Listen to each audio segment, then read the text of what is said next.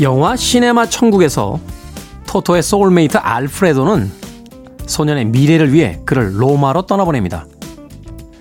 떠나는 토토를 안고 알프레도는 이렇게 말하죠.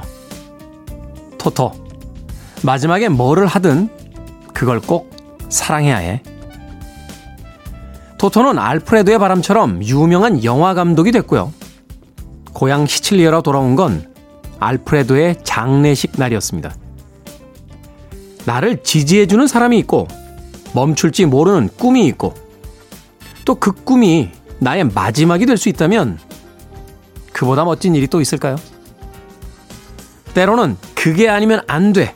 라고 하는 숨 막히도록 융통성 없는 그런 꿈을 꾸고 싶습니다. D-346일째 김태현의 프리웨이 시작합니다.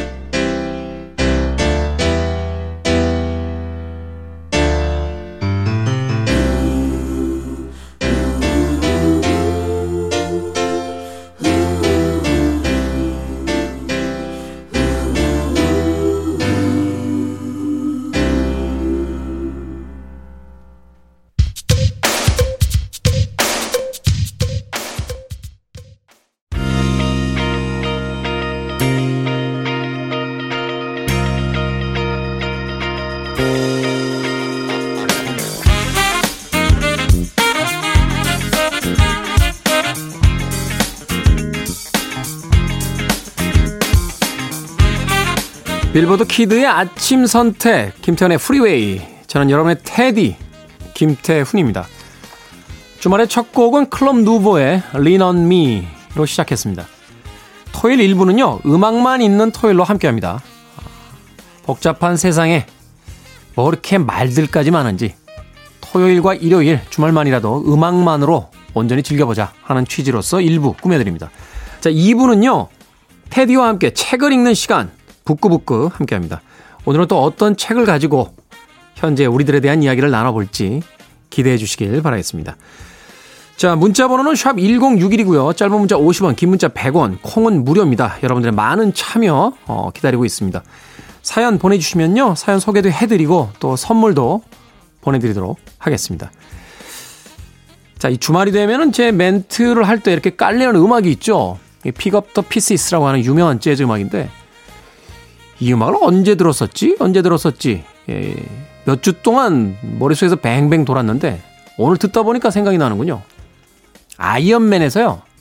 2편이었을 거예요. 악당이 등장할 때 이 음악이 배경 음악입니다.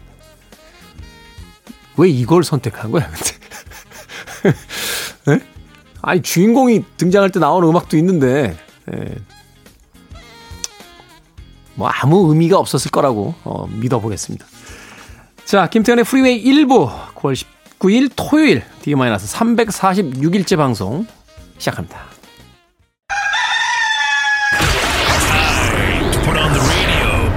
김태훈의 프리웨이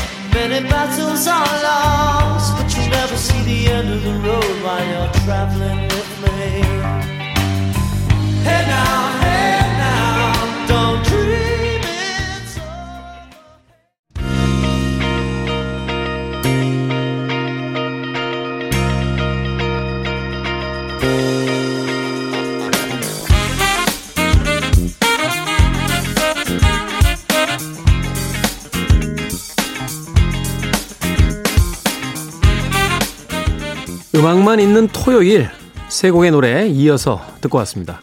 크라우디드 하우스의 Don't Dream It's Over 그리고 록셋의 It Must Have Been Love 그리고 이어진 마지막 곡은 아이스 하우스의 Electric Blue 세 곡이었습니다. 자 8342님께서요. 어, 제가 좋아했던 회사 동료가 있는데요. 며칠 전 점심시간에 밥에 우유를 말아 먹는 것을 목격했습니다. 이제는 그냥 평범한 사람으로 보이네요. 독일인의 사랑이라는 책에 보면요. 이런 구절이 있어요. 어, 사랑하는 일을 너무 높게 보면 비극이 옵니다. 라고 하는. 우리는 어떤 사람을 좋아할 때요. 어, 그 사람에 대해서 잘 알지도 못하면서 어, 내가 만들어낸 어떤 환상 속에다 그 사람을 가둬놓고 자기 혼자만의 사랑에 빠지게 되는 경우가 있죠. 반대쪽에 있는 사람은 전혀 그런 걸 느끼지 못하고 있다가 어느 날 상대편이 정말 실망이에요. 라고 이야기할 때 왜? 나는 그냥 살던 대로 살았던 것 뿐인데 뭐가 실망이지? 라고 생각할 때가 있습니다. 저도 예전에 그런 경험이 있어요. 예. 어떤 분을 만났는데요. 같이 식사를 하다가 어머 팬이었는데 저 오늘 실망했어요. 저는 그게 무슨 뜻인지 몰라가지고 여러 사람들이 같이 있었거든요. 굉장히 시크한 분으로 뵀는데 왜 이렇게 긁으세요? 라고 그때 그때 옆구리에 뭐가 나가지고 이렇게 좀 긁었어요 밥 먹다가 그게 왜? 그게 어때서? 근데 그분은 실망했답니다. 그런 거죠. 예. 혼자 품는 어떤 애정이라는 게 그런 겁니다. 예. 저는 앞으로도 간지러우면 긁을 겁니다. 예. 저를 너무 시크하게 안 봐주시길 바라겠습니다. 테디는 시크해라고 하시는 분들 많은데 좀 걱정됩니다. 아, 보이는 라디오로 방송 보시다가 언젠가 제가 옆구리를 긁는 모습을 보지 않을까 싶어서 3195님 비정규직으로 일하는 게 죄는 아니죠. 요즘 취업하기 너무 힘들어 2년째 비정규직으로 일하고 있는데 따가운 시선들이 많네요. 열심히 일하다 보면 정규직 발령 나겠죠. 응원해 주세요. 아니 비정규직으로 일하는데 왜 따가운 시선을 보내죠? 정규직 비정규직 나눠질 수는 있겠습니다만 아니 그렇다고 따가운 시선을 보내는 건 뭡니까? 먼 미래에 물론 가능하면 가까웠으면 좋겠습니다만 어, 정규직 비정규직 나누어지지 않는 어, 그런 사회를 꿈꿉니다만 그 전에요 비정규직이라고 해서 어, 국적이 다르다고 해서 피부색이 다르다고 해서 성별이 다르다고 해서 따가운 시선을 받는 건 좀 미리 고칠 수 있는 거 아닙니까? 납득이 안 가네요. 납득이. 네. 3195님. 힘내십시오. 네. 활기찬 음악 틀어드릴게요. Ashford and Simpson, Solid, 그리고 또 Whispers, Rock Steady. 아, 그렇게까지 활기차진 않군요. 잔잔하게 네, 힘내시길 바라겠습니다. 두 곡입니다. And for love's sake, each mistake, oh, you forgave. And soon both of us learn to trust, not run away. It was no time to play. We build it up and build it up now it's solid. Solid as a rock.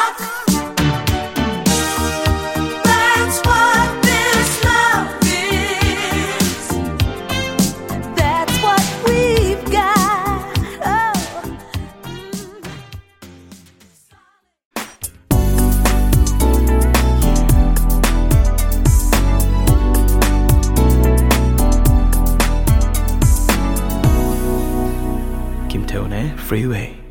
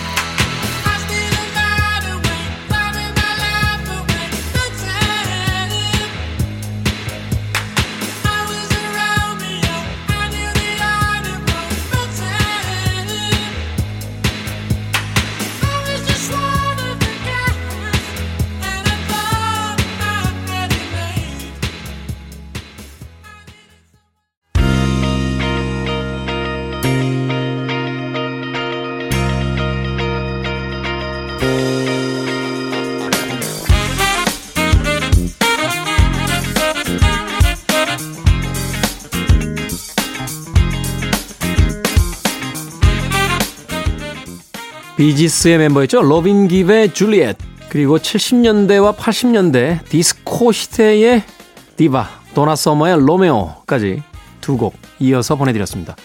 음악만 있는 토요일 계속해서 음악 이어서 보내드리고 있습니다. 우리 미니롱 PD의 선곡 센스 참 네. 그냥 로미오와 줄리엣의 사운드 트랙에서 한 곡 고르면 되는데 예. 줄리엣과 로미오를 꼭 나눠가지고 두 곡으로 보내드렸습니다.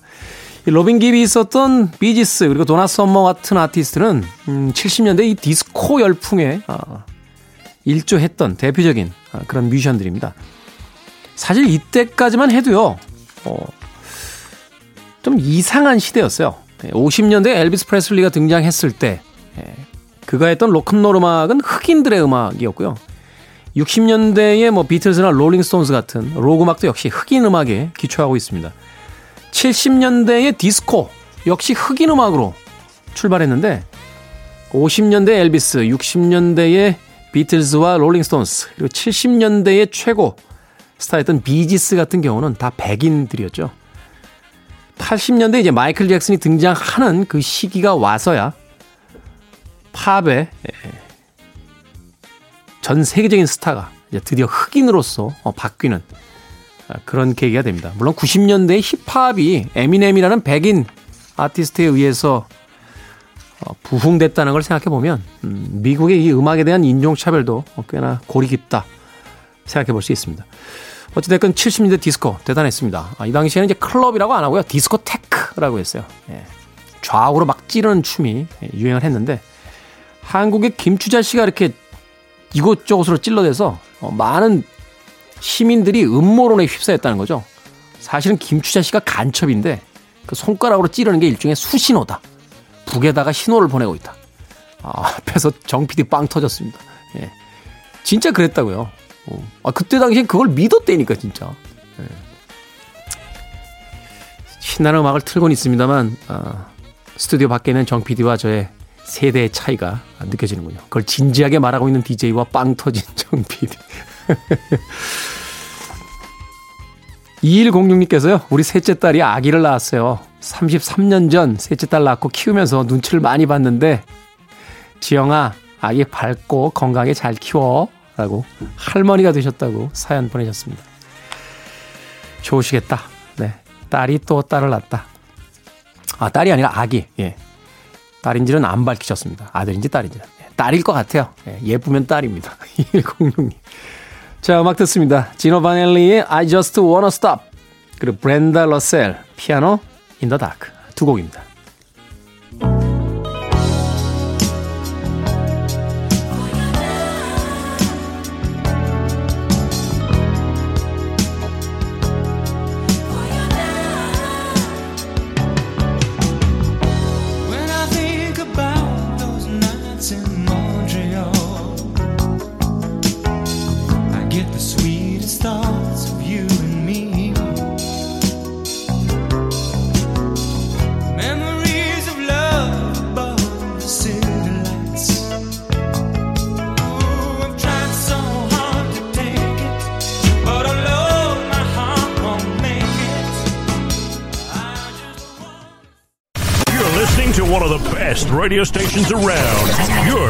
To 김태훈의 Freeway.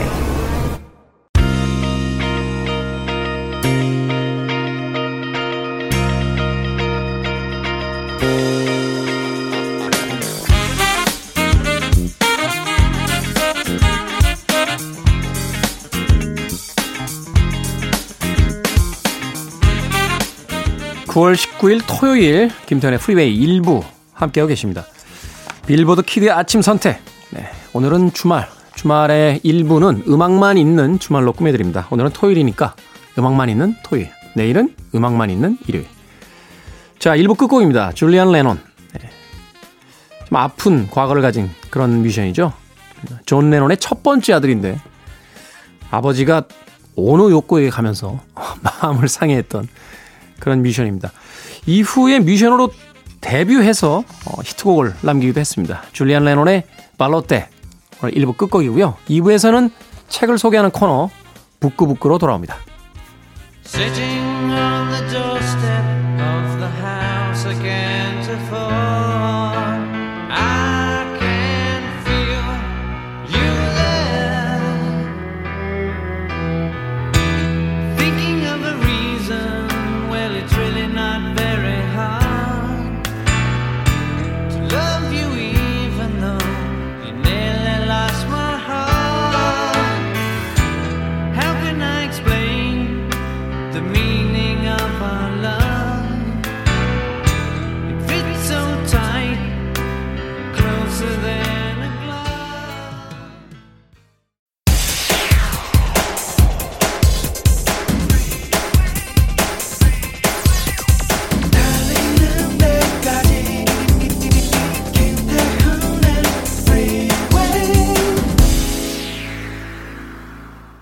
더 폴리스의 The King of Pain 김태훈의 프리웨이 2부 첫 번째 곡으로 들으셨습니다. 9월 19일 토요일 2부 시작했습니다. 2부에는 예고해드린 대로 어, 북구북구 네, 코미디언 서평가 남정미 씨 그리고 북튜버 이시한 씨 두 분을 모시고 책 이야기를 나눠봅니다. 오늘은 또 얼마나 흥미진진한 어, 책 이야기가 있을지 잠시 후 어, 만나뵙도록 하겠습니다. I want it. I need it. I'm desperate for it. Okay, let's do it. 김태훈의 Freeway.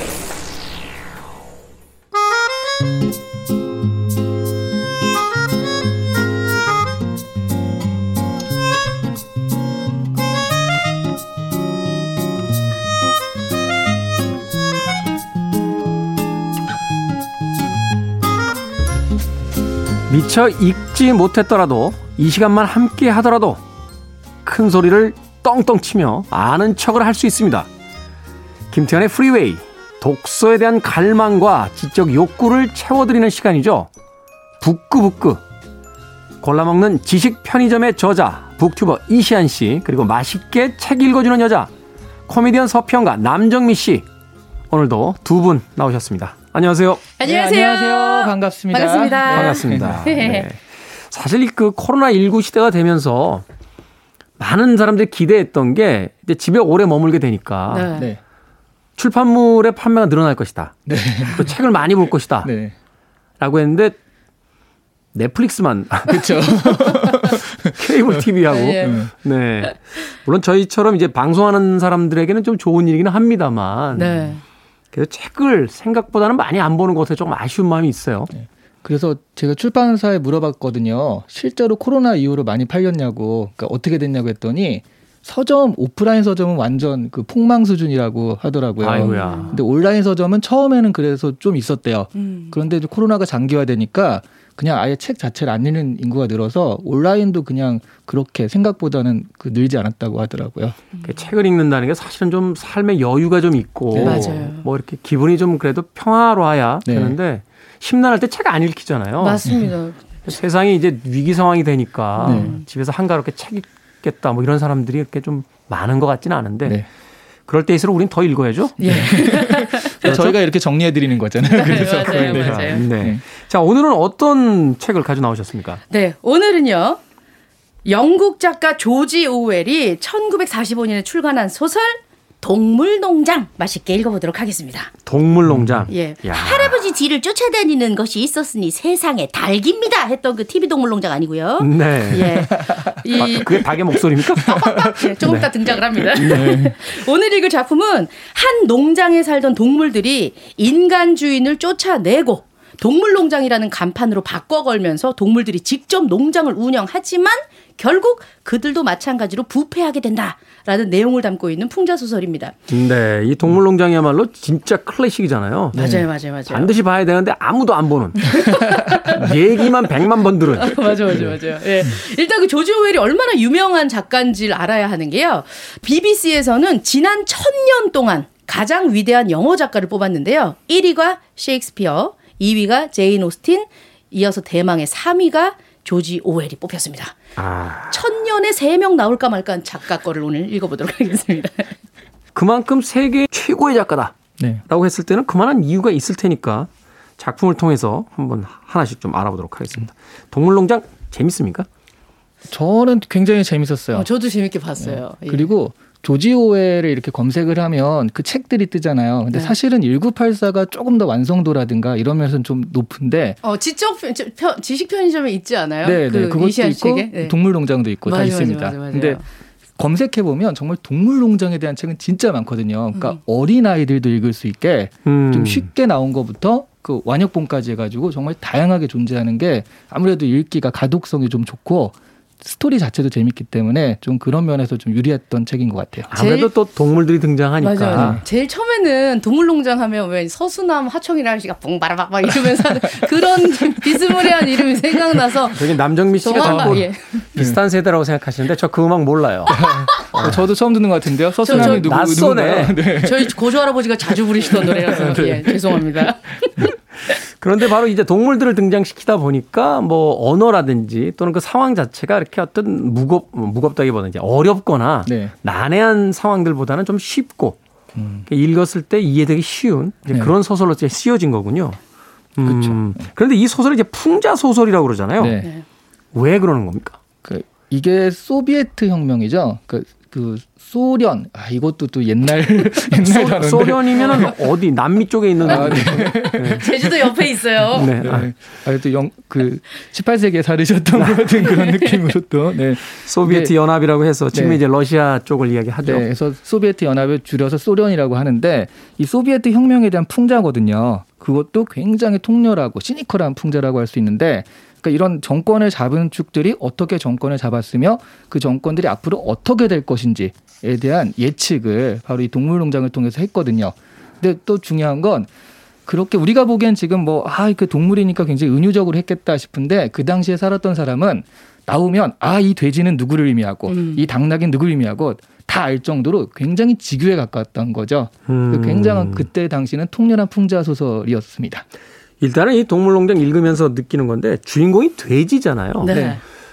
돼지를 주인공으로 하는 아 헐리우드에 영화가 한두 편 있었군요. 어 베이브란가? 네, 그런 베이브. 아, 기억나요. 근데 사실 이제 돼지를 주인공으로 삼긴 쉽지 않은데 네. 어떤 특별한 이유가 있었을까요? 그 제가 이게 좀 궁금해서 최근에 영미문학계 권위 있으신 인하대 박혜영 교수님한테 좀 물어봤어요. 네. 왜 이 당시에 이, 이 주인공이 돼지인가요? 이렇게 여쭤봤더니 카더라가 되게 많은데 이 당시 세계대전 이후에 다시 도시를 재건하자, 다시 뭉쳐보자, 같이 뭘 하자, 와, 키워보자! 이러면서 협동조합 같은 걸 하게 되었는데 그때 많이 키우던 무언 가 단체로 힘을 모아서 키워보자 하던 것이 마을의 공동 돼지 공간 그 사육이었다고 합니다. 아. 예, 그러니까 이제 결국엔 돼지를 공동으로 사육해도 in my pocket 하는 애들은 다 정해져 있다 이런 생각을 했었던 것 같아요. 아 공동 사육계도 그거를 또 누군가는? 통해서 득보는 사람은 따로 있다. 예, 예. 어. 어, 특히 또 작가 조지 오웰이 실제로 농장을 경영, 경영해본 경험이 있다고 합니다. 그래서 돼지들이 똑똑하다는 것을 이미 잘 알고 있었고요. 그래서 그런지 책에 등장하는 동물들의 특징이나 가축들이 하는 일 등이 굉장히 잘 드러나 있습니다. 음 조조엘이 직접 이제 가축들의 어떤 생태계를 보면서 네. 음, 어, 또 습성이라든지 이런 걸 가지고 이제 캐릭터를 만들게 되는 거군요. 그렇습니다. 그리고 이건 좀 우연적이지만 사실은 인간 DNA랑 가장 비슷한 게 돼지라고 그러잖아요.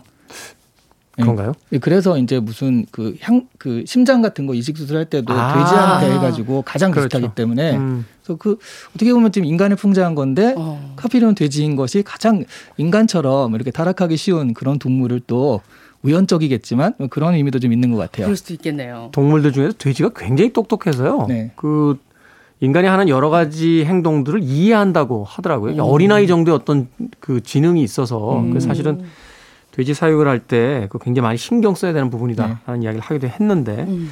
자, 이러, 이 정도 되면 이제 이 책을 읽기 전에 기초적인 지식은 이제 얻은 것 같아요. 조지 오웰이라는 작가가 쓴 동물농장은 동물들을 통해서 당시의 소비에트 연합의 어떤 상황을 보여주고 있는 것이고 주인공은 돼지다. 네. 라고까지 이제 설명을 드렸으니까 그렇다면 이제 동물농장의 줄거리를 좀 만나보도록 하겠습니다. 남정미 씨가 준비하셨다고요. 네, 줄거리 동물농장의 줄거리 같이 들어보도록 하겠습니다.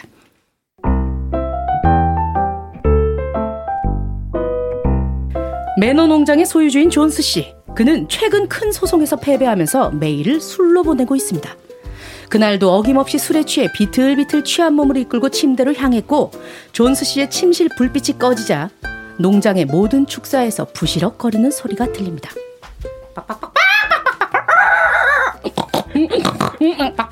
그 얘기 들었어?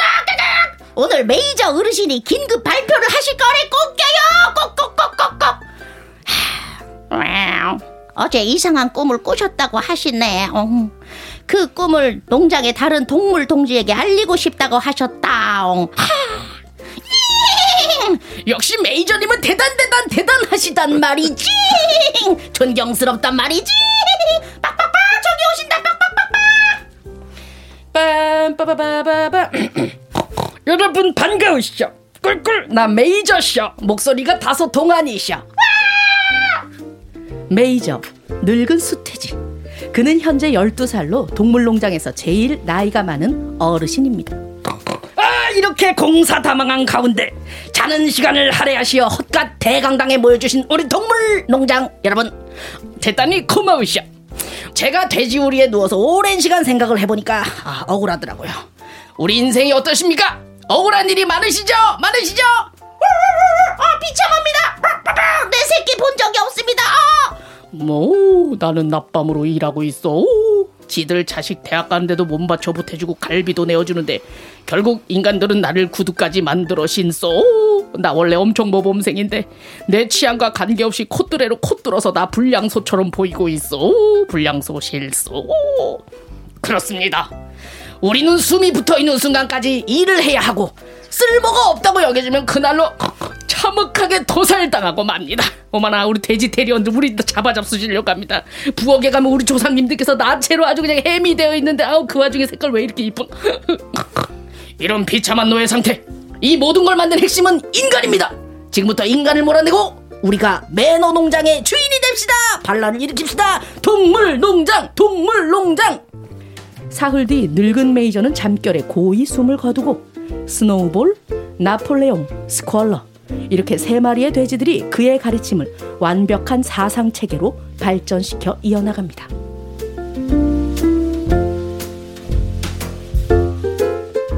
아, 몰입해서, 몰입해서 듣느라고. 네, 네.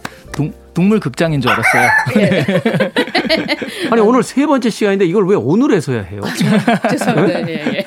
1회 때부터 했으면, 네. 어, 어, 그 동물의 특성들을 가지고 대사를 들으니까 네. 바로 이해가 되네요. 그러니까 말하자면 이제 그 동물들이 그 동물 농장의 이제 주인을 몰아내고 그 돼지가 이제 대장이 돼서 네. 이제 또 다른 사회를 만들게 되는데 그 사회에서 이제 벌어지는 여러 가지 불합리하면서도 사실은 자신들이 꿈꿨던 이상과는 전혀 다른 어떤 네. 어, 상황들이 펼쳐지는 것을 이제 담고 있는 네. 그런 이야기인 거죠. 그러니까 맞습니까? 저 메이저 영감이 이제 말하자면 뭐 그 사회주의를 처음 그 이론이라든가 기초한 막스라든가 마르크스, 네, 또는 레닌 뭐 이런 것들을 상징한다면 그 뒤에 그것들을 실행한 돼지 스탈린. 예, 스탈린이라든가 뭐 이런 트로츠키. 트로츠키를 상징하거든요. 이 사람들이 그래서 이상을 가지고 했는데 근데 처음에는 그런 이상이잖아요. 다 같이 잘 살아보자. 맞아, 맞아요. 모든 동물들이 다 잘 살아보자인 건데 하다 보니까 결국 인간을 쫓아냈어요.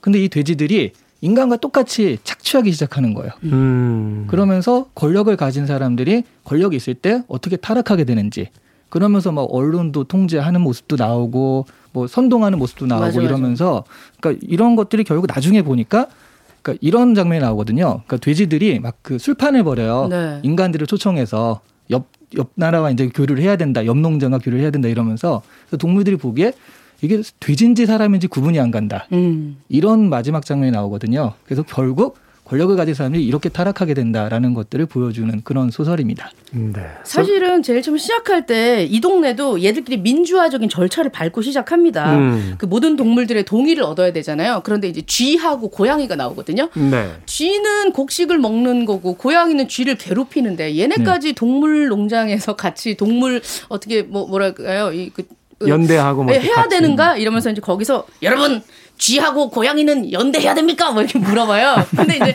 고양이가 안 됩니다. 막 이러면서 쥐는 나를 흥분시키고 막 어 막 에스토리가 막 나고 막 얘들 때문에 걔 흥분합니다. 막 이랬어요. 그랬더니 어 반대 하나. 오케이 다른 사람 다 통일 오케이 같이 갑니다 뭐 이렇게 민주주의에 우겨 넣는 그런 모습들이 있어요. 그러니까 특성을 이해하려고 하지 않고 예. 무조건 다수결에 의해서만 맞습니다. 의사를 이제 하려고 하는 그런 부분들도 이제 말하자면 이제 예전에 어떤 인민재판 같은 아, 그런 거 있죠. 그런 것들을 이제 연상시키는 네. 장면으로서 이제 등장을 하고 있는 거죠.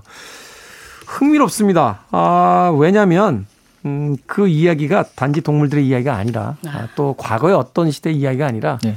현재도 세계 이곳저곳에서 벌어지고 있는 또 다른 이야기로서 이제 읽힐 수 있다는 네. 지점이 있기 때문이 아닌가 하는 생각을 해보게 됩니다.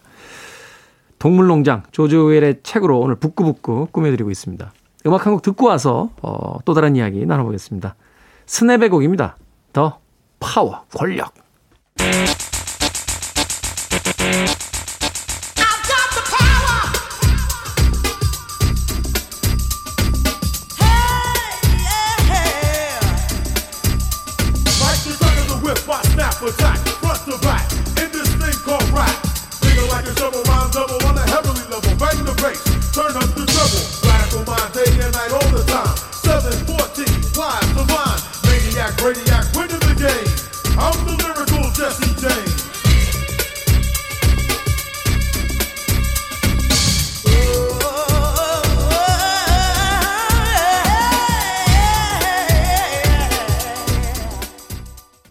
스냅의 The Power 듣고 오셨습니다. 김태현의 프리웨이에서 부끄부끄라는 코너를 진행할 줄 어떻게 알고 이 음악을 몇십 년 전에 예, 만들어 놓으셨는지 그 선구안에 놀랄 뿐입니다. 오늘 조지 오웰의 예, 갑자기 어, 굉장히 자, 자랑으로 돌아가네요. 처음은 곡 칭찬인 줄 알았는데 아, 근데 저는 이렇게 어떻게 책에 맞춰서 선곡을 잘하는지 선곡 안에 놀라고 있습니다. 정말로. 네, 사실은 이제 수십만 곡들이 있기 때문에 다 있습니다. 무슨 상황이든 다 나옵니다. 자, 빌보드 키드의 아침 선택, KBS 2라디오, 김태현의 프리웨이. 오늘 토요일 순서 북구북구 이시안 남정미 씨와 함께 하고 있습니다. 자, 앞서 동물농장에 대한 대략의 어떤 줄거리와 그 배경에 대한 이야기를 들어봤는데 그런데 이게 그 시대가 시대이니만큼 그 발매가 됐던 어, 출판이 됐던 시기가 시기인 만큼 출간이 그렇게 용이하지는 않았을 것 같은데요. 네. 네. 이게 그 대략 1944년쯤 써졌는데요. 출간이 1년 정도 후에 나오게 됩니다. 이 시대가 2차 세계대전 끄트머리였거든요. 그러니까 독일, 이탈리아, 일본, 독일이 주축국이 됐고 영품이 소중 이렇게 연합군이 대항해서 싸웠는데 구성 보면 아시겠지만 소련이 연합군에 합류한 상황입니다. 음. 조지 오웰이 이제 영국 살람이잖아요. 그러니까 영국이랑 소련이 동맹을 맺다 보니까 미국 정부에서 친소 세력들이 오, 조지 오웰한테 압력을 넣는. 야, 조지. 소련이 합류해서 우리랑 2차 세계대전이 힘들게 뛰었잖아. 야, 괜히 소설 써고 걔들 아픈 추억 꺼내지 마. 야, 그냥 원고 넣어도, 넣어도. 이러면서 자제하라고 압박이 들어왔고, 책을 출간하기로 했었던 출판사들도 당국의 전화를 받았는지 하나둘씩 출판을 철회하기도 합니다. 네, 이 배경을 좀 알아야 되는 게 네. 2차 세계대전 때 이제 독일과 일본하고 싸웠던 나라 중에 연합국 중에 하나가 이제 소련이잖아요. 네, 소련. 그래서 사실은 이제 소련이 당시만 해도 미국이나 영국하고 사이가 괜찮았으니까 어. 그러니까 이제 같은 그 동맹국이다 해서 압력을 넣었던 거군요. 네네 오. 그렇습니다. 심지어 또 런던에 공습이 있어서 써놨었던 원고가 다 탈뻔도 했다고 해요. 네. 결국 어려운 상황이었지만 세커 앤드 와버그 출판사에서 출판을 해주게 되면서 조지 오웰의 작품을 출간하지 않았다면 20세기 영국 문학이 어떻게 됐을지도 모르겠다라는 얘기가 나올 만큼 이 작품이 굉장히 칭송받고 있습니다. 참고로 이 시기에 우리나라가 정부가 수립된 시기였거든요. 미국의 지원을 받아서 세계 최초로 동물농장을 번역한 나라로 우리나라가 되어 있다고 합니다. 그렇겠네요. 또 이 당시에는 또 그러니까 2차 세계대전 끝날 때까지만 해도 사이가 그렇게 나쁘지 않았는데 네. 네. 이제 그 이후에 이제 한국을 이제 남북한으로 나누면서 음. 그때 이제 소련과 또 미국이 대치를 하니까 소련에 대해서 이렇게 비판한 책을 얼른 번역해라고 해가지고 그렇죠. 빨리 빨리 한국, 해봐. 한국 사람들이 읽도록 미국의 지원을 받아서. 그리고 그 미국이요. 한국뿐만 아니라 전 세계적으로도 그러니까 이 책을 번역비를 굉장히 지원을 많이 해줬대요. 어. 소련을 음. 비판한 책이다 해서 다른 나라에서도 번역해서 한다라고 하면 지원을 굉장히 많이 해줬고 그러니까 한국도 그런 지원비를 받아서 출판을 하게 됐던 거죠. 그때는 이제 세불리고 있었잖아요. 네. 맞아, 맞아, 누가. 미국 편이고 누가 소련 편이야라고 네. 해서 이제 저희 기억나는 게 그 올림픽 때 80년대 모스크바 올림픽 때는 미국 쪽 진영은 하나도 안 가고 80 80년대 모스크바 올림픽 기억이 나세요? 들었어요. 제가. 그 얘기 들었는데 예, 84년도 LA 올림픽 때는 어. 또 소련을 중심으로 한 공산 국가들이 하나도 안 오고. 네. 아. 그래서 사실은 88년 88년. 서울 올림픽이 네. 그 전 세계가 모인 어 10여 년 만에 최초의 올림픽이다. 뭐 네. 그런 이야기를 하기도 했었는데. 근데 이거 좀 내용을 좀 보면 제일 처음에 아까 그 줄거리 소개할 때 제일 처음에 1번으로 그 개들한테 고맙다고 얘기를 하거든요. 막 네. 이제 누구누구 다 감사합니다 이렇게 얘기를 하는데 사실 굉장히 빅, 빅 픽처였던 게 나중에 이 개들이 낳은 그 개의 자식 어린 개- 개의 자식이? 어, 개- 강아지들을 강아지. 어, 이거 욕하려고.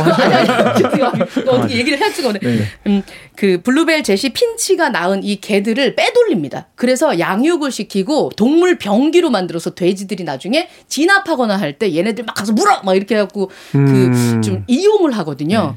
어떻게 봤을 때 제일 처음에 세력을 확장하기 위한다는 말씀을 하셨잖아요. 좀 비스무리하게 가고 이게 big picture가 아니었을까 하는 생각이 그게 들어요. 이제 스탈린의 비밀 경찰을 풍자한 거였죠. KGB. 네. 어, 그렇군요. 오늘날 KGB의 그 전신 같은 네.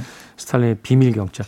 그러니까 사실은 그 이 동물농장을 읽다 보면 우리가 그 시대에 대한 약간의 어떤 그 정보만 있다라면 아, 이 돼지는 뭘 상징하고 그 개는 뭘 상징하고 이런 것들을 이제 알 수 있는 거죠. 네. 그것을 통해서 이제 자신의 시대에 어떤 메시지를 이제 전달을 했던 건데 생각해 보면 이런 내용들이 지금에 와서 2020년에 와서 다시 읽어도 참 흡사한 부분들이 많지 않습니까? 그래서 명작이 되는 것 같아요. 음. 그러니까 이게 당시로서만 있으면 그 당시가 지나고 나면 아 옛날에 그랬대더라 하고 끝나지 지금의 우리가 공감을 일으키기 힘들잖아요. 근데 이 책이 공감이 되는 건 자기가 살았던 시대에도 늘 어딘가에선 권력을 잡으려고 하고 권력을 잡은 사람들이 타락하는 경우들이 많이 생기니까 내가 살았던 시대에 아, 누, 아, 이 돼지는 누구, 이 경찰은 누구 이런 식으로 다 대비가 되거든요. 그러다 보니까 그 어느 시대에도 이게 다 통하는 얘기가 됐습니다. 다시 얘기하면 권력의 속성은 굉장히 비슷한 것 같다라는 거죠. 음. 언제나 권력을 잡으면 이런 식으로 좀 그 불합리한 일들을 통해서 뭐 언론과 군권, 권력 이런 것들을 잡아가면서 결과적으로 독재를 만들어가는 과정 이런 것들이 좀 인간의 본성적인 성향이 아닌가 하는 생각도 많이 들어요. 뭐 절대 권력은 부패한다, 네. 절대 부패한다라는 뭐 이야기도 있는데 그러니까 인간의 속성은 별로 그렇게 크게 변하지 않았다는 거예요. 네. 어, 한 가지 다행스러운 것은 최근에 이 동물 농장을 본 사람이 별로 없다는 겁니다. 왜냐면 우리 사회가 정말 뭐 이렇게 엄청나게 막 이렇게 부패해 버린 사회라면 네. 이런 책들이 막 다시 맞아요. 불티나게 네. 예, 맞아, 맞아. 팔려 나갈 텐데 음. 다행스럽게도 네. 아닌가요? 그냥 아, OTT 보느라고 안 보는 거. 근데 제그 음. 유튜브 거기에 이제 댓글들이 많이 달리는데 댓글들이 어떤 거는 뭐 좀 적지만 요런 것들 동물농장 같은 경우에는 댓글들이 엄청 달려요. 어. 왜냐하면 이제 정치적 성향들이 좀 갈리다 음. 보니까 그러니까 우리가 흔히 좌파 우파라 그러잖아요. 네네. 근데 놀랍게도 다 좌파 쪽에서는 그거 봐라 이 동물 농장을 봐라 하면서 이걸 가지고 자신의 근거로 삼고 음. 우파 쪽에서도 마찬가지로 그거 봐라 하면서 근거로 삼고 해서 둘 다 똑같이 그래서 서로 음. 댓글들을 막 전쟁터입니다 이- 이런 것들은 이러는 저- 거죠. 막 네가 돼지야, 아니야, 네가 돼지야, 네, 막 네. 이러면서 네. 정치가 가장 흥행성 높은 소재가 된 시대를 살고 있기 때문에 네. 어, 그럴 수 있을 것 같아요. 이 조지 오웰이 특히 정치적 성향이 굉장히 강해서 그런 작품들 많이 썼다는 이야기 들었었는데 네. 조지 오웰 자체가 그 영국의 식민지였던 인도에서 태어났습니다. 그때 이제 우수한 성적을 받아서 이튼 칼리지라는 학교에 진학을 하려고 했는데 이 학교가 학교 교육 목적이 식민지 관료, 뭐 군인, 제국주의자를 양성하는 거였다고 해요. 그래서 네. 와나 이런 학교 못 가겠는데 이래갖고 그냥 자기가 그냥 인도 제국의 거- 경찰관으로 바로 생활을 하는데 5년 동안 경찰직 해보니까 또 이것도 막 그 뭐 신사의 나라 영국 근데 영국이 만행을 너무 많이 저지르다 보니까 질려버린 거예요. 그래서 때려치고 바로 프랑스 파리로 날아갑니다. 그래서 거기서 최빈층의 생활을 하면서 영국 욕하고 막 이런 걸 하거든요. 네. 예, 그때 고된 노동하고 홈리스 생활하면서 실제로 겪었던 노숙 생활의 불황자, 일용직 노동자들의 얘기가 향후에 33년에 나왔었던 소설 파리와 런던의 밑바닥 생활 그리고 35년 작품인 버마 시절에 생생하게 등장하면서 다시 기록을 하게 됩니다. 네, 저도 사실은 이 조지 오웰의 작품 중에서 굉장히 인상적으로 읽었던 것 중에 하나가 그 위건 부두로 가는 길이라고 하는 그 말하자면 부두 노동자들의 그 어떤 참담한 삶에 대한 어떤 생생한 어떤 르포 같은 그런 책이 있는데 정말 정치적인 어떤 색깔이 강하고 그 자신의 시대를 온몸을 던져서 경험하고 또 쳐다보려고 했던 네. 그런 작가가 아니었나 하는 생각이 듭니다. 뭐 앞서서도 그 이 책이 이제 오랫동안 읽히고 있는 이야기에 대해서 이제 해주셨습니다만 하루키가 그랬잖아요. 뭐 50년이 안 된 책은 읽을 가치가 없다. 말하자면 시간 속에서 검증되지 않은 건 진정한 걸작이지 않다. 그러니까 걸작들은 오랫동안 살아남는다. 하루키 책도 50년 안 된 거잖아요. 자기 책도 읽으면 안 되는 건가요? 하루키 책이 지금 한 30년 정도 된 것 같아요. 그렇죠. 네. 30년 조금 넘은 것 같은데 네. 거의 다 왔어요. 10여 년 정도 더 버티시면 네, 걸작의 반역에 하루키 씨. 고전의 반역에 반열에 이제 들어갈 수가 있습니다. 자, 조지 오웰에 대한 이야기 나눠보고 있습니다. 음, 음악 한 곡 더 들어보도록 하겠습니다. Pretenders의 Don't Get Me Wrong.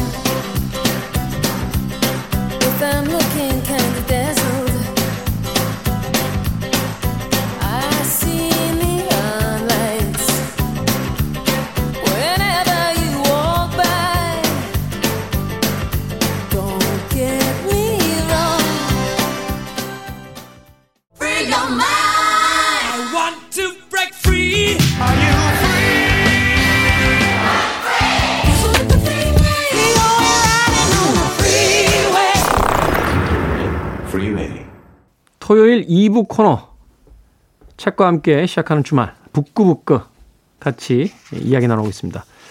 자 오늘은 조지 오일의 동물농장에 관한 아, 이야기 나누고 있는데 남정미 씨와 이시안 씨 역시 나와 계십니다. 자이 조지 오웰은 이 작품 외에도 명작들이 많지 않습니까? 네. 어, 어떤 작품들이 있죠? 우리가 알만한? 근데 알만한 건 별로 없습니다. 아 그렇습니다. 아까 얘기하신 거랑 아, 명작인데 알만한 건 별로 게 없다. 아, 아쉽네요. 이거. 네, 사실 동물농장 1984 딱 요거고요. 네. 그다음에 뭐 카탈로니아 창가, 뭐 나는 왜 쓰는가 같은 것들도 있는데요. 아 나는 왜 쓰는가? 네, 저도 네. 그 책이 있어요. 이게 에세이. 작가들이 작가들이 아니죠. 이제 작가가 되고 싶어하는 사람들이 네. 늘 보는 책 중에 하나가 나는 왜 쓰는가? 나는 이 조지 오웰의 책, 뭐 아, 그렇죠? 나는 왜 쓰는가랑 또 하루께 직업으로서의 소설가 아. 뭐 이런 것들을 이제 좀 많이 보죠. 어. 저는 스티븐 킹의 유혹하는 글쓰기. 아, 뭐 그것도, 거. 네. 근데 결국은 다 자기 자랑이에요. 자, 1984 같은 경우는 그 우리나라의 비디오 아티스트 네. 백남준 씨가 네. 1984년도에 네. 그 Hello Mister 오웰인가요? 뭐 네, 네. Good Morning Mister 오웰이었나요? 그 작품을 이제 네. 직접 선을 보이면서 네. 조지 오웰은 1984년도가 굉장히 우울할 거다. 미래는 굉장히 디스토피아적이다. 네. 라고 예언했는데 그게 아니다. 네. 라고 하면서 이렇게 비디오 쇼를 했던 기억이 아. 나는데 그리고 또 1984년에 되게 재밌는 일이 있었는데 그때 이제 사과 농장 그러니까 우리 IT 기기 있잖아요. 네네네네. 아, 네네네. 네. 컴퓨터 만드는. 컴퓨터 컴퓨터 만드는데 잡스 아저씨의 사과 거기서 농장. 네. 그 전까지는 그 표준적으로 저쪽 아 이건 또 창문 어. 창문 그쪽 네. 창문 쪽. 이렇게 이렇게 창문 쪽, 이렇게 예. 다 알아들으실 것 같아요. 책에서 알아들어 주시길 네. 바라겠습니다. 창문 쪽 그쪽이 거의 90% 이상을 잡고 있었잖아요. 그러니까 아니 근데 이거는 말해도 될 것 같아요. 전 세계 컴퓨터 그거밖에 없잖아요. 그러니까 애플사가 이제 네. 그 윈도우하고 이제 경쟁이 네, 이제 시작이 네, 네. 되면서 그러면서 이제 새로운 맥북이랑 그러니까 그 그때 이제 맥켄토시죠. 예. 맥켄토시 컴퓨터를 보급하고 싶은데 워낙에 이게 잡고 있으니까 그때 1984년에 나온 광고가 다 같이 표준화된 이런 사회, 1984 같은 사회 아니냐. 아. 그래가지고 1984를 소재로 해가지고 어떤 여성이 막 그 비밀 경찰들을 따돌리고 또 이제 빅브라더라고 해가지고 막 그 보고 있는 사람 스크린에서 막 뭐 어쩌고 저쩌고 세뇌하는 듯한 장면이 나와요. 그 유명한 광고죠. 네네. 네. 거기서 그 여자가 해머 같은 걸 해가지고 빡 부수면서 이제 이런 그 윈도우 이런 것들을 좀 다양성이 필요하다라는 어. 개념으로 그때 맥켄토시가 그 광고로 엄청난 그 선풍적인 좀 인기를 일으켰어요. 아마도 여러분들 너튜브 들어가시면 보실 수 있는데 네. 그 아주 딱딱한 표정의 군중들이 양쪽으로 쫙 앉아 있고 네, 거기서 그 한 여성이 막 자유의 여신 같은 네. 여성이 막 뛰어와서 그 빅브로드의 스크린을 부시는 네. 그게 나중에 영화에서 영감을 또 많이 줘서 그 이컬러브리움인가요? 이컬러브리움 나왔죠. 미래 사회를 네네. 배경으로 했던 영화 네. 같은 거 보면 그 광고에서 또 어떤 영감을 얻지 않았나 네. 뭐 그런 생각이 들 때도 있습니다. 그게 이제 1984. 84년에 이 광고도 나왔습니다. 그래서 네, 딱 맞춰서. 네. 이 1984에 대한 줄거리까지는 아닙니다만 이게 이제 소위 빅브러더라고 하는 네. 그 통제되고 감시되는 사회에 대한 네. 어떤 이야기를 이제 담고 있었던 책이었고 카탈로니아 창가면 이건 스페인 스페인 내전을 내전을 다뤘죠. 다룬 네. 그런 이야기인 거죠. 그 직접 아, 스페인 내전을 다룬 것 중에 뭐 무기여 잘 있거라 네. 헤밍웨이 같은 경우도 있는데 그거보다도 더 왜냐하면 이 사람이 직접 참가해 가지고 거기서 이제 전투를 겪은 걸 다뤘기 때문에 이 당시 더 생생하다고 그래요. 이 당시 이 작가들이 그 굉장했어요. 조지 오웰도 같고 해밍웨이도 아마 스페인 내전에 참전을 한 뒤에 네, 네. 그 경험을 가지고 이제 책을 썼던 거로 네. 알고 있는데 카탈로니아라고 하면 아마 여러분들 생각하실 때는 바르셀로나 네. 생각하시면 될 것 같아요. 네, 바르셀로나. 그 카탈로니아가 그래서 되게 자기 지방색이 강해서요. 계속 그 독립하고 싶어 하잖아요. 음. 그래서 계속 뭐 한 몇 년 지나면 카탈로니아 독립에 대해서 얼마 전에 어, 네. 왜 주민투표도 했잖아요. 네, 주민투표도 하고. 독립할 거냐 말 거냐 막 네. 이러면서. 어. 그래서 축구팀들 중에 네. 레알 마드리드 네. 하고 바르셀로나가 붙으면 네. 거의 한, 한일전은 유도 아니라고. 내전을 했던 사이기 때문에 남북전 막 이렇게 하는 거. 아, 한일전 정도 되겠네요. 네. 뭐 그래서 막 피 튀게 싸우고 지네, 지네딘 지단인가요? 네. 그 바르셀로나에서 뛰다가 레알 마드리드로 갔을 때 아, 바르셀로나 사람들이 막 암살하겠다. 아, 배신자라고. 배신자라고 막. 그래서 카탈로니아 독립 얘기 나왔을 때 전 세계 축구 팬들의 걱정은요. 아 그러면 메시를 스페인 리그에서 못 보는 거 아니냐. 어. 다른 나라가 돼버리면 그게 걱정이었어요. 사실은. 아, 네. 바르셀로나에서 그 뛰고 있으니까. 뛰고 있는데 스페인 리그에 라리가에 참가하고 있는데 근데 까따루냐가 다른 나라로 가버리면 이건 못 보는 어. 스페인 리그에서 못 보는 거 아니냐. 뭐 어떻게 되냐. 뭐 이렇게 그런 걸 걱정했습니다. 축구가 참 여러 가지 이야기를 하네요. 제가 알고 있기로 그 영국 최고의 윙어였던 네. 윙어였던 그 라이언 긱스라는 아? 인물인데 네. 영국이 왜 네 개로 나눠져 있잖아요. 그 네. 잉글랜드, 스코틀랜드, 스코틀랜드, 아일랜드, 웨일즈. 네. 근데 이 라이언 긱스가 웨일즈 출신이라 월드컵에 나가질 못했어요. 월드컵엔 네 나라로 나가죠. 네, 이게 다 한 나라로 안. 나가고 네. 올림픽에서는 이제 UK로 나가는데 네. 월드컵은 클럽 대항전이라서 다 나눠져서 나가는데 네. 전 세계의 최고의 윙어였는데 웨일즈가 너무 약해가지고 친구들이 월드컵 뛰는 것만 보다가 은퇴했던 축구가 참 여러 가지 이야기를 하네. 근데 아까 전에 그 조지 오웰하고 헤밍웨이 얘기하셔가지고 그거 아세요? 조지 오웰이 조지 오웰이 본명이 아닌 거? 아 예. 맞아요. 조지 오웰은 필명이고요. 본명은 에릭 아서 블레어라고 합니다. 예. 제가 그걸 어떻게 알았냐면 네. 어, 어떤 분이 저한테 선글라스를 하나 선물해 주셨는데 그게 모델명이 에릭 아서 블레어라는 거예요. 이게 누구야? 그랬더니 그게 조지 오웰에. 참 공부라는 건 여러 분야에서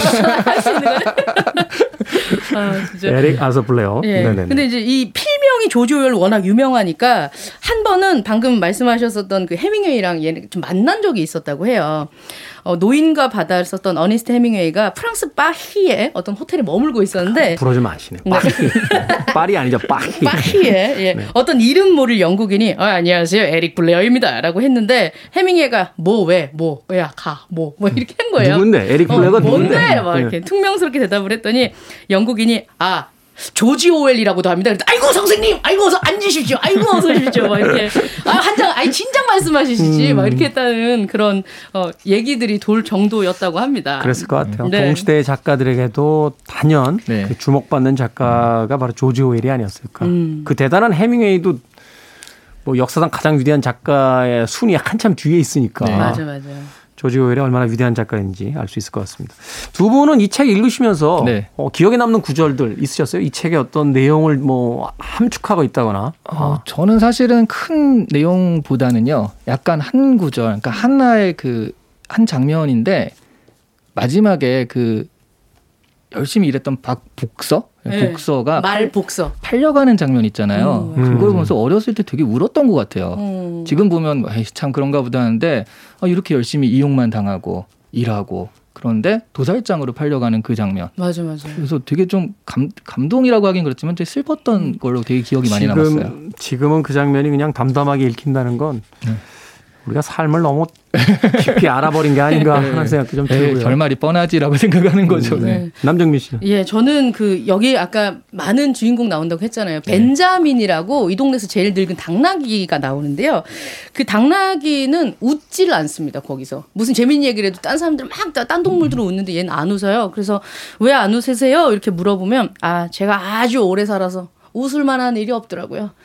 그렇게 얘기를 하면서 굉장히 시니컬하게 대답하는 부분이 있는데 벤자민은 오래 살면서 살 거 다 본 거예요. 민중 빨아먹는 파렴치들도 보고 열심히 했다가 어떻게 되는지도 보고 산전수전 다 겪었거든요. 관망의 자세로 이런 크게- 얘기를 하는데 크게 기대 안 하고 네. 크게 실망도 안 하는. 예.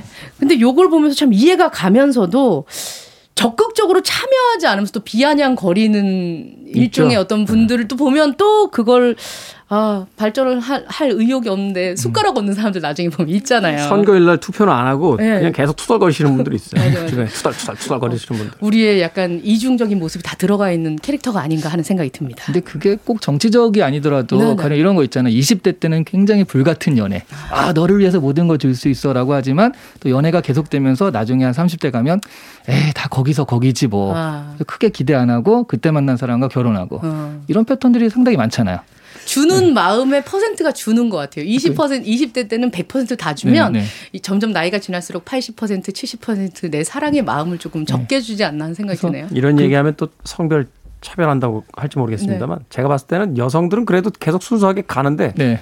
남성들은 네, 그 버나드 쇼라는 작가가 뭐라고 그러냐면 네. 남자는 40살만 되면 다 악당들이라고 그랬어요. 어, 그 묘하게 공감이 되는 게 참 슬프군요. 그게. 그렇군요. 어, 바로 어떤 변화를 믿지 않는 캐릭터. 네. 그래서 허무주의와 어떤 비관론에 빠져 있는 캐릭터로서도 이제 음, 벤자민이라는 그 캐릭터에 대한 이야기 해주셨습니다. 자 마지막으로 착한 건 읽기 힘든 현대인인데 이 시간을 통해서 그냥 아 동물농장 다 읽었어라고 생각하시지 마시고 네. 그래도 이 책 꼭 한번 읽어보시라고 네. 두 분의 짧은 추천사를 한 번씩 이야기해 주신다면 세계 명작 중에 가장 읽기 쉬운 책이에요. 그거 괜찮네. 네. 그래도 명작은 하나는 읽자 했을 때 제일 네. 읽기 쉬운 네, 책이다. 네. 네. 동물들도 배워가는 성공의 길. 그것은 기득권 담합의 카르텔. 그걸 배우고 싶다면 이 책을 읽으십시오. 어렵다. 어. 비, 비, 성공하고 싶은 사람들이 역으로 대신- 이 책을 읽으면 좋지 않을까. 대신 이런 건 있겠네요. 어, 어, 난 그냥 그렇게 쉬운 책 안 읽어. 난 지적인 책을 읽을 거야. 음. 어, 이 책 묘하네요. 쉽게 읽을 수도 있고, 괜히 지적으로 읽을 수도 있고, 그 양쪽에서 다 매력적인 책. 오늘은 영국 작가 조지 오웰의 풍자 소설 동물농장을 자 코미디언 서평가 남정미 씨 그리고 북튜버 이시한 씨와 함께 북구북구에서 만나봤습니다. 두 분 고맙습니다. 네, 감사합니다. 네, 감사합니다. 음악 한 곡 듣습니다. 데프 레파드, Animal.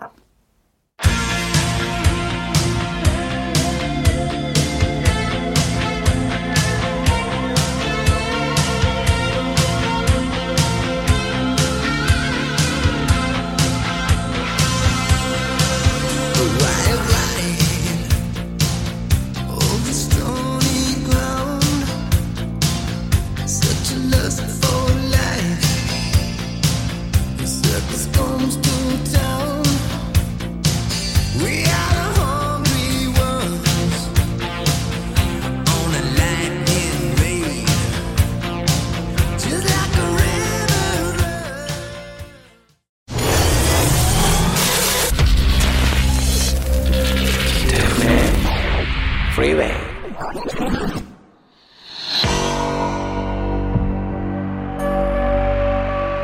KBS 2라디오 김태원의 프리웨이 D-346일째 방송 이제 마칩니다. 오늘 끝곡은 어, 시나 이스턴 007 영화의 주제곡이었죠. For Your Eyes Only 이 곡 들으면서 마무리하겠습니다. 저는 내일 7시에 돌아오겠습니다.